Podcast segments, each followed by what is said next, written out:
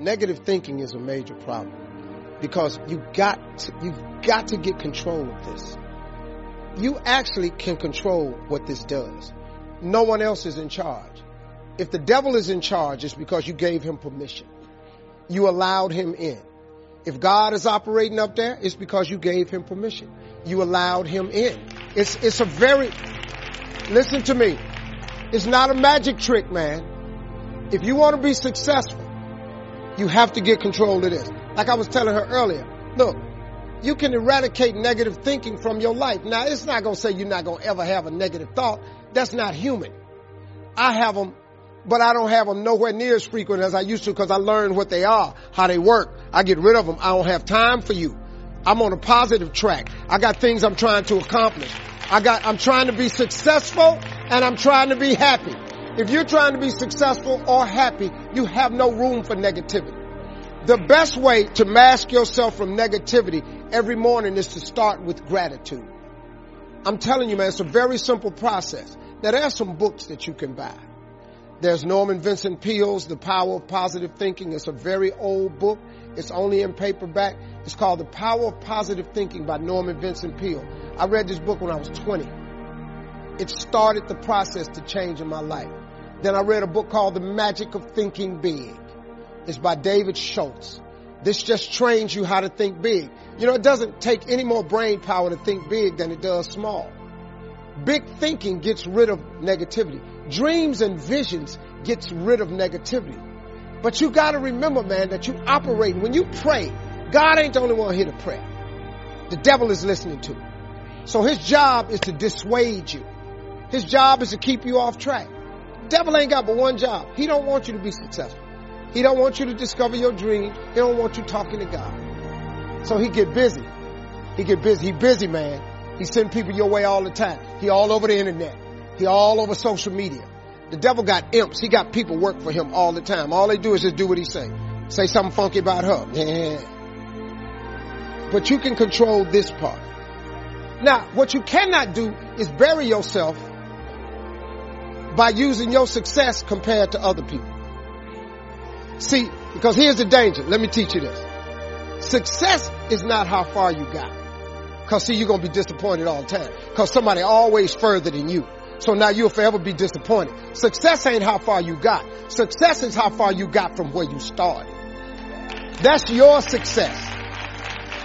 That's yours. You can be successful, but if you constantly looking at somebody else, if I look at Oprah money, I start feeling bad about me. Cause I ain't got Oprah money, man. Oprah got billion dollars. I don't have nowhere near no billion dollars. But you mean to tell me that I ain't smart enough to go? That daily you have to prime yourself. You have to do something for 10 minutes minimum. If you don't have 10 minutes, you don't have a life. And ooh, that's so good. I mean, I just like you got to do it, right? That's good. If you don't have ten minutes, you don't have a life to give to priming yourself. That's right. You, and if you want a prime life, you want a beautiful life, yeah. a beautiful family. Oh, I'm, so, I'm, I, I, I love that you. But say I do. That. It's first time I wake up in the morning. Yeah. This, people always ask me, how do you so up all the time? But you know, part of it is I attend all these seminars. You know, yes. I teach all this. But the real reason is you prime yourself. I prime myself. That's what I've done for years. It's like I change my body this radical breathing pattern or movement. There's yeah. many ways to do it. But then I do 10 minutes and I do, it usually goes more because I'm enjoying it. Yeah. But 10 minutes is how I get myself to do it. Three and a half minutes of pure gratitude about three things.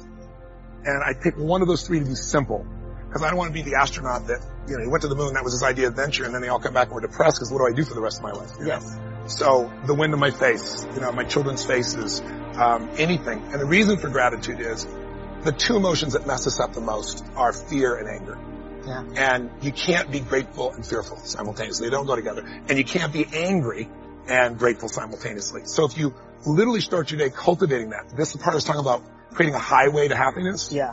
And then I do three minutes of my three to thrive. What are three outcomes or results I'm really committed to? And I see them as done and fulfilled. And in um, 10 for minutes. that day? I, I usually look at something at six months to 12 months out. Wow. Something that's a little bigger. And then, but I feel it's fulfilled and done and I get thanks for it. And you're at the end of those 10 minutes, and usually it's 15 or 18 for me, I am so wired. Now I've done that for years. It's been the basic. What's different with suffering is measuring it moment to moment over. And then the third one for me is, okay, how do I love more? Love to me is an action. It's not a word, it's not an emotion. It's like If you love, you act accordingly. So love and what can I do in a loving way and that what can I be grateful for? And that little three-step process ends the suffering.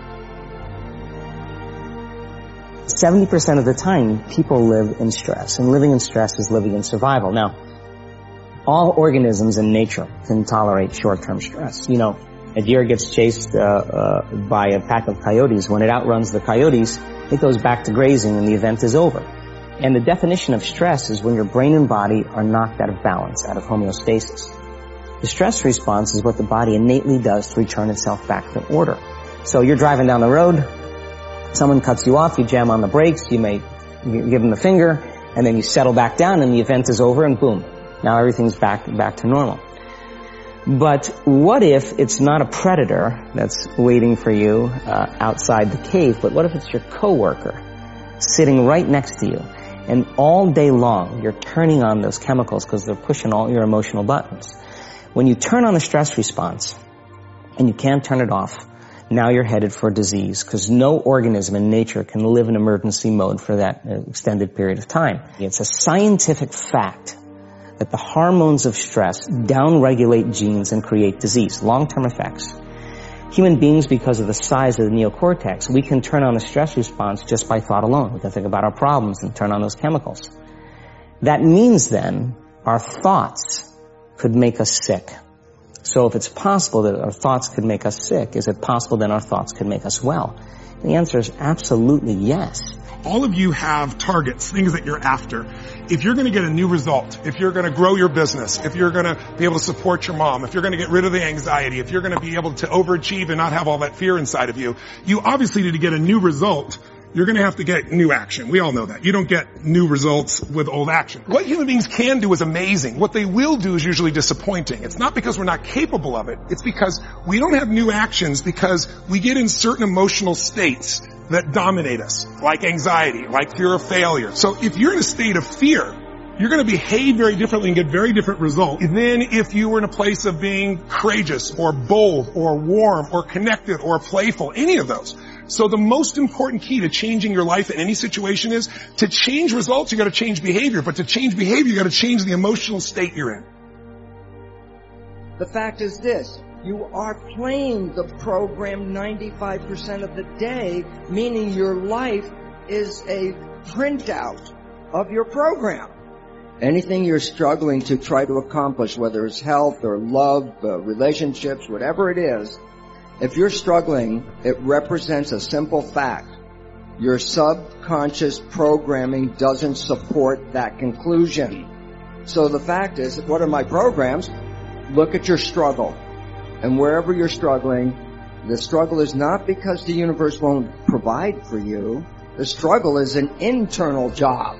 The struggle is you're trying to overcome previous programming that prevents you to go to that destination. So the wonderful part about this understanding is you don't have to, to review your life. You can look right now at this one moment, just look in your head and say, what are the things that I keep trying to get and they, they seem to be elusive. I can't get them. They're always out of reach. I say, the, the universe is not holding back. It's your own invisible subconscious behavior.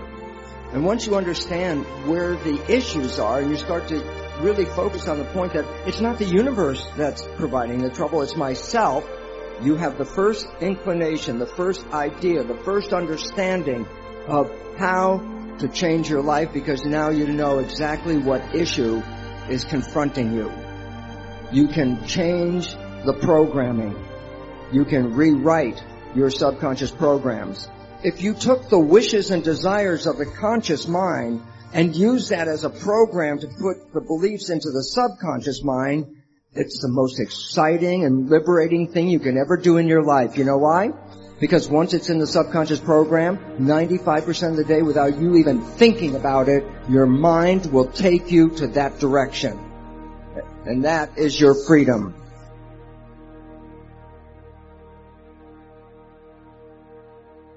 I define concentration as the ability to keep that awareness on one thing for a prolonged period of time. So if I can keep my awareness on Eric and not drift away and think about the wedding, or drift away and think about the vacation, or what I'm going to do later, then I'm concentrating on Eric. Every time it drifts away, I bring it back. And the more I practice this, the more I practice concentration. So concentration is the ability to keep your awareness on one thing for a prolonged period of time. And that's a very simple definition of concentration. How do you get better at concentration? You practice this. You practice this 24 hours a day, seven days a week. And it's the only way to get good at it. And what's the best way to practice it? The best way to practice it is to integrate it into everything that you do in your life. Not to meditate 10 minutes in the morning. It doesn't work. You really need to look at your life the same way a sprinter in the Olympics looks at his life. You've all heard of Usain Bolt, the man that won the gold medal twice, two Olympics in a row, broke the world record. I don't know anything about him, to be honest. But if I was looked at him, I would assume he goes to the gym. right? If you look at him, he's pretty ripped. He obviously sprints, he practices running, probably does a lot of long distance, he probably does a lot of stretching as well, I'm sure he gets massages. He looks like he eats the right kind of food. Drinks the right amount of water, takes vitamins. His whole day is so disciplined. For what? To prepare him for 9.57 seconds. I think that's what the world record is, right? For 100 meters, 9.5 or 9.57 seconds. His whole day is preparing him for that short time not the other way around. A lot of people say, you know what, I need to be more concentrated. So you know what, I'm going to meditate in the morning. I'll sit down for two minutes. Okay, now I'm Zen master. And the remaining 23 hours and 58 minutes, they just go about being ordinary and crazy. How does that work? How would you change? It's not balanced at all. So if for 23 hours and 58 minutes you were not being concentrated, you allowed your awareness to jump from one thing in your mind to another thing, to another thing, to another thing, to another thing, in an uncontrolled way, what would you be good at? The best way to do it is pick a few opportunities in your everyday life. For example, we all speak with people. When I speak with somebody, I give them my undivided attention. I keep my awareness on them, and the conversation is really brief. Why? Because we're concentrated. We're not being distracted. A 10 minute conversation normally just takes three minutes because you're just so focused. And out of a, a prolonged concentration comes the wonderful power of observation. You just become more observant, and when you become more observant, you see solutions quicker and you solve things quicker. And it's a wonderful, powerful feeling when somebody is concentrated on you and not being distracted. The only way to break a habit, you guys, is not to deal with the triggers. You're never gonna get rid of the stress in your life. But you can 100% change your pattern of avoiding work it's this fear of discomfort.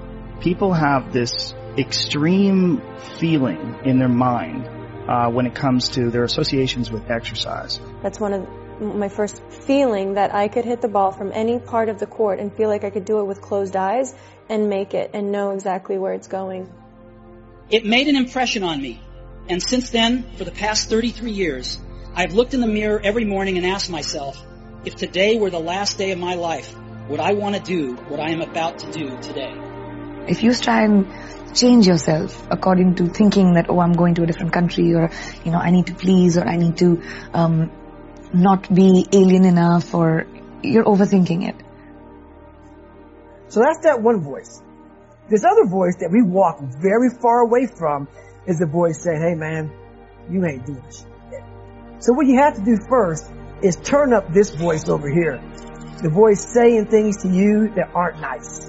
Your body is like a race car that you can juice up yourself. Like you can add the fat tires. You can add the improved suspension. You can beef up the horsepower in the engine. You can do all that yourself. You have to be open to understand and accept the fact that you won't know everything. Right. And people won't know everything about you. So it's an education. I'm enjoying so much. You have to accept your uniqueness. Yeah, I want to do things that people are like, oh, she's doing that too. I, look for things like that, whether it's acting, producing. I don't know what it'll be. Sure. I, I don't know. If you want to be an anomaly, you have to act like one. Like people want all these special things to happen, but then they're acting like everybody else. Victory. I wanted to win. Not like beat somebody else. It wasn't about that. I, I, I just wanted to go the this. Everything in my life when something got hard, I quit. It's this whole new perspective on it. And I think nature, I think the ease of suffering is always in presentness. You know, when you're in presentness, truly locked in, in presentness, there is no suffering. There can be pain, but no suffering. Suffering is an, is something created by our own minds. Think we all think our stuff is the best, and like I get that. But yeah, that would be my advice only because that also is liberating. To me, everything's about breathing, right? Like to me, everything is about like take full ownership for everything and then everything gets easy because then you're in control. The more I did the more I gained confidence.